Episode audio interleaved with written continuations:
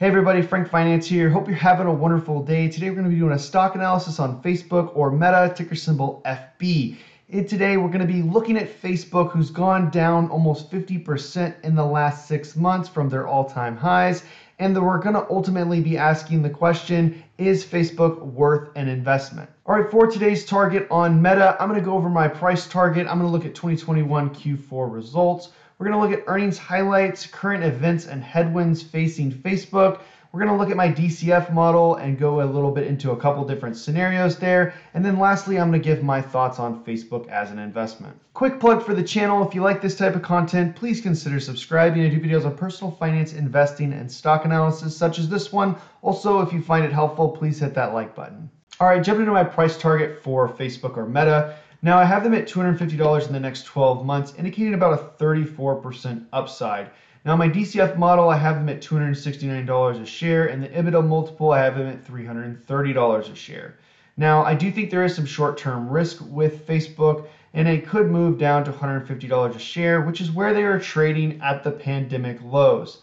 Now I do think there is some risk with the name. That's why we have that downside there, and there are some headwinds facing Meta and some growth concerns, as well as some current events. And we'll talk about all those things later on in the videos after the earnings information. All right, jumping into Q4 2021 earnings that were reported on February 2nd. Meta reported earnings per share normalized and earnings per share GAAP at $3.67 a share compared to analyst expectations of $3.82 and $3.83. So they missed on both of those metrics by 15 cents and 16 cents respectively, somewhere around 4%. Now, on the revenue side, they beat by a, less than 1% by $230 million. They reported $33.67 billion in the quarter uh, compared to analyst expectations of 33.44 billion. All right, jumping into earnings highlight, revenue for the full year came at $117 billion, or about 36% year over year growth, which is pretty solid for a company that was making 80 something billion dollars the year prior. Now, user came in at daily uh, daily average persons came at 2.82, monthly average persons at 3.59. So a pretty good conversion rate from daily to um, monthly. Um, I think it's around 66% or so. At least that's where it was on the Facebook app. Now they did break they do break this down by Facebook, which is obviously a large driver here. Facebook's daily active users at 1.93 and monthly active users at 2.91 billion. Now, just in reference as the total world, about 3 billion people in the world don't currently have internet, and there's about 7.7 billion people in the world. So they're, you know, Facebook on a daily basis is still touching at least 25% of the world's population, which is quite astounding just to think about it that way. So there is a large reach there, and that is why they're able to gather that revenue through ads, which is, again, their main avenue for um, revenue. Now, another thing and takeaway was Reality Labs segment um, lost $10 billion in 2021. Again, if they had just wiped that off the book, stopped going down that path, that's an extra $10 billion um, theoretically to their free cash flow. Um, and then another thing I'm estimating, just to, to, to, note this, is for 2022, I'm estimating somewhere between 12 and 14 billion dollars in loss on that segment for this coming year. Now, real quickly to run through some of the guidance information, they gave revenue estimates of 27 to 29 billion dollars in Q1 of 2022, indicating about a 3 to 11 percent growth rate, which surprised investors and some of the things that they're hinting at to cause that slower growth is one, they're going to be focused on Reels, which has a lower monetization rate than their long form content. Another three things that they identified were for pricing issues was Apple iOS changed year over year. So really didn't get implemented until April in 2021. So the first three months of 2022 are not going to be definitely reflective of the Apple changes that came in the following month. So moving from Q2 forward, it should be a better comparison year over year. Now, they did they are expecting a decrease in ad budgets for those who are spending on their platform due to certain issues, mainly around like geopolitical and tightening of budgets due to inflationary pressure pressures. Um, and then lastly, the thing they cited was exchange rates. They did give their expense range from 90 to 95 billion dollars, and they gave a capex budget of 29 to 34 billion dollars when compared to 2021 of about 19 billion. Um, and the things that they said they were going to spend on was data centers, servers, network infrastructure, and office facilities driven by AI and machine learning. And, and to note is they specified this has nothing to do with Reality Labs at this time, but they did say maybe in the future we might have to increase our capex to do that. So just that's another thing to remember. And the tax rate they don't think is going to really change from year to year. If you like this type of content, please consider subscribing. I do videos on personal finance, investing, and stock analysis. Also hit that like button and let me know what you think about Facebook down below. Any questions, I will try to get to them as soon as possible. Now to your content. All right, jumping into current events and headwinds for Facebook moving forward. So first off being ad revenue. And the biggest hit in the last year and a half has been Apple introducing their iOS 15 in April of 2021. And Facebook is thinking that's going to be around a $10 billion uh, hit However, they still said it's really a best guess at this point, and they'll know more as time goes by. They are trying to implement some things to offset that and basically kind of negate it, but I don't think, and I don't think anyone expects them to totally make that up. Basically, they're still going to grow, but just this is going to slow down the growth since they're kind of taking a little bit of a step back here. Another thing I think is worth noting is Google Google is also implementing a privacy thing similar to what um, Apple has done, but in a little bit different in the way they're going about it. I've talked about this before. I'll leave a descript, I'll leave a link to the in the description below of a full video explaining what Google is planning on changing. But um, you know, if it goes as planned and what they're revealing, it shouldn't have a big hit there. But it is something I wanted to label as kind of a risk, possibly, um, if it's not exactly how Google and Facebook are are playing it off to be right now. Now, another thing that we just have to know as a risk is virtual slash augmented reality, and Realities Labs is super expensive right now. It's been about $10 billion last year, expecting somewhere between 12 and 14 billion for this coming year. That's my guess. Um, and again, if you just got rid of that, it would you know increase their cash flows quite substantially.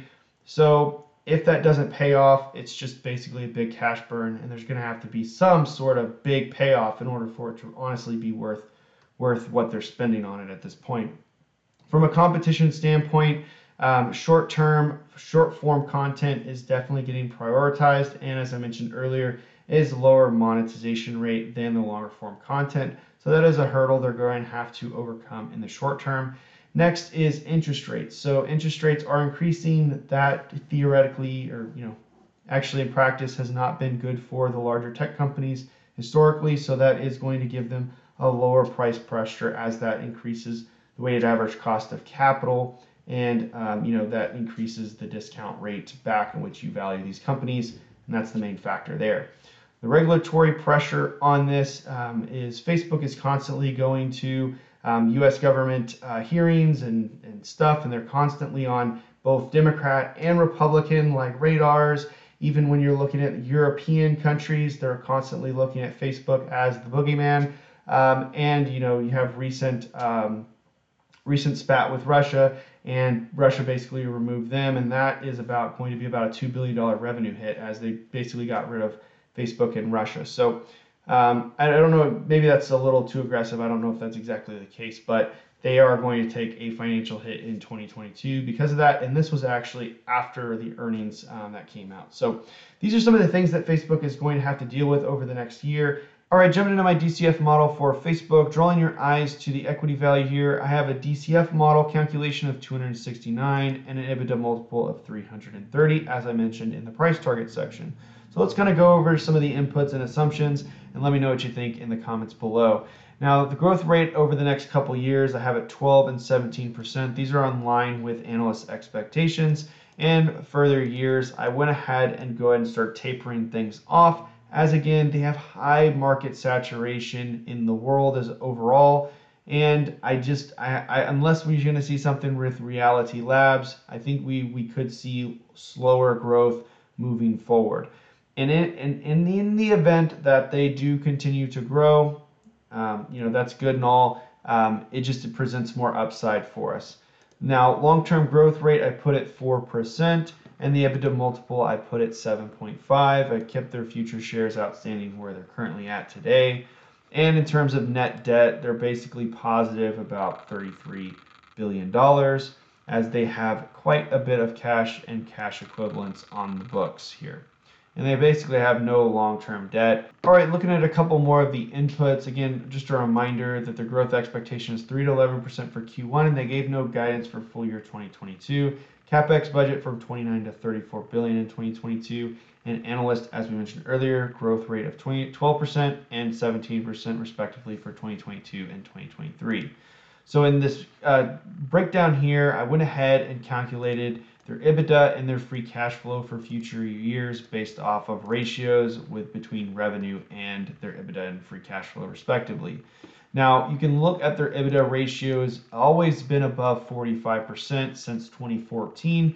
And moving forward, I started them off at 45% and started tapering off all the way down to 38%.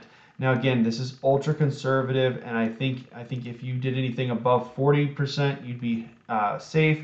And if you got, you know, 44% for all the years, I think you'd also be safe there as well. But I like to play this super conservative. Next up, we have free cash flow ratios. And you can look at this. There's only been one year where it's below 27%. I start them off at 27% in 2022, and I start tapering that off all the way down to 23%, which is something that they've all, you know, never had struggled with here. So again, ultra conservative here. I know people are going to have issues with this, but it's just what, how I do my modeling. I like to I like to be very conservative in that in that regard.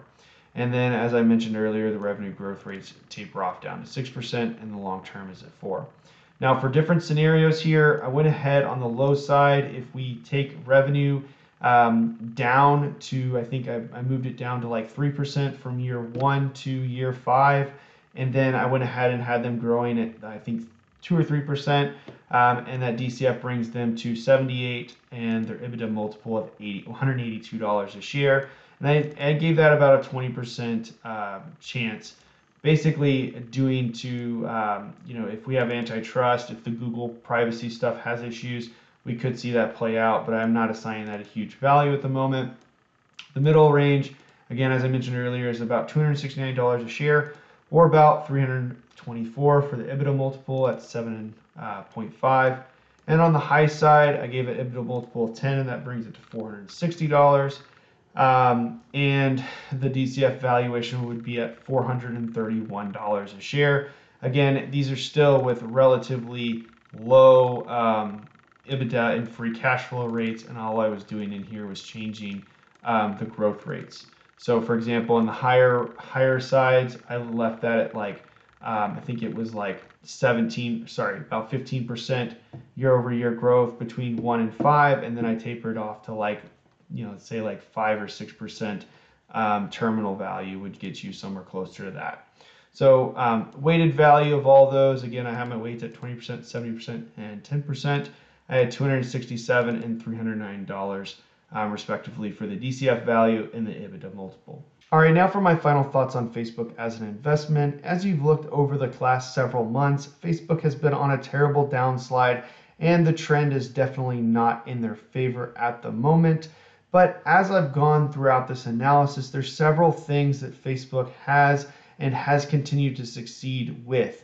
So they have a strong foothold in the social media platform. They are definitely one of the largest you know, getting advertisers dollars. And I think I expect that to continue as long as they're able to retain users on their platforms. And right now, there's no sign of that wavering.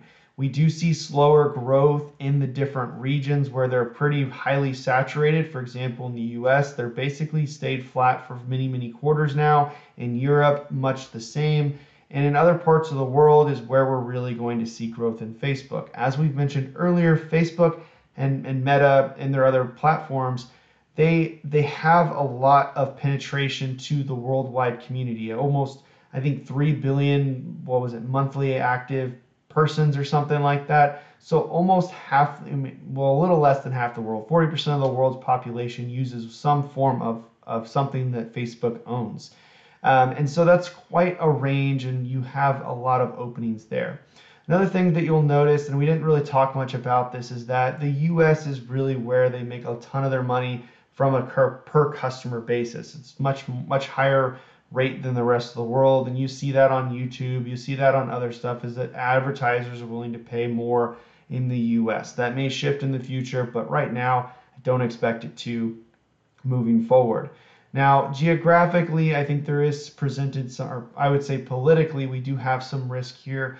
There's been antitrust issues. There's been um, issues with uh, speech. Um, there's been issues with just both sides of the aisle not liking Facebook for one thing or the other. And since they're located in the US, there could be restrictions that um, apply to Facebook that affect their, their worldwide operations.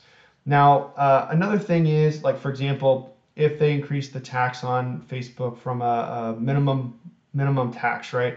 15% across the board, doesn't matter if you make money or not, you still have to pay 15% off whatever that income is. For example, um, on their Reality Labs, even if they're not making money on that and they're reporting a loss, they would still have to they would have to pay 15% on whatever income they actually produced, even though they're reporting a loss in that segment. For example, that would be more losses in that segment. Just using that as an example of, of something that could hurt them further. Another thing that uh, Facebook is trying to deal with is the privacy from Apple, and that will continue to uh, hurt them and move forward, and they will try to overcome it. Um, but again, they're they are going to increase their revenue, in my opinion, for year over year, even with that in place. And the Google um, privacy change, I don't think is going to be that huge of an issue moving forward. Now, with all that being said, this is one of the longer running downtrends for Facebook since their inception and IPO. I think one of the things that we're going to want to pay attention here is what is going to happen. Are they going to start trending towards that 150, which I think is hopefully the level of resistance um, if they do continue trending low, or are they eventually going to get some support? Right now, it does seem a little bit choppy with some of the headlines that are continuing to come out against Facebook and not in their favor. So I think that's something you're going to want to pay attention to, especially if you're more of a short term investor. If you're a long-term investor, time, uh, you know, basically history is on your side, as well as Facebook has a pretty large moat around um, around their ad revenue. So I don't necessarily think that there's much in danger from a long-term perspective, but if you are a short-term investor, there definitely is a lot of choppiness ahead. Let me know what you think about Facebook down in the comments below. Do you agree with the price target? Do you think Facebook will continue to rise or fall? Are you going long? Are you short? Let me know what you think down in the comments. Thank you so much for watching. Please consider subscribing to videos on personal finance, investing, and stock analysis. My name is Frank, Frank Finance, out.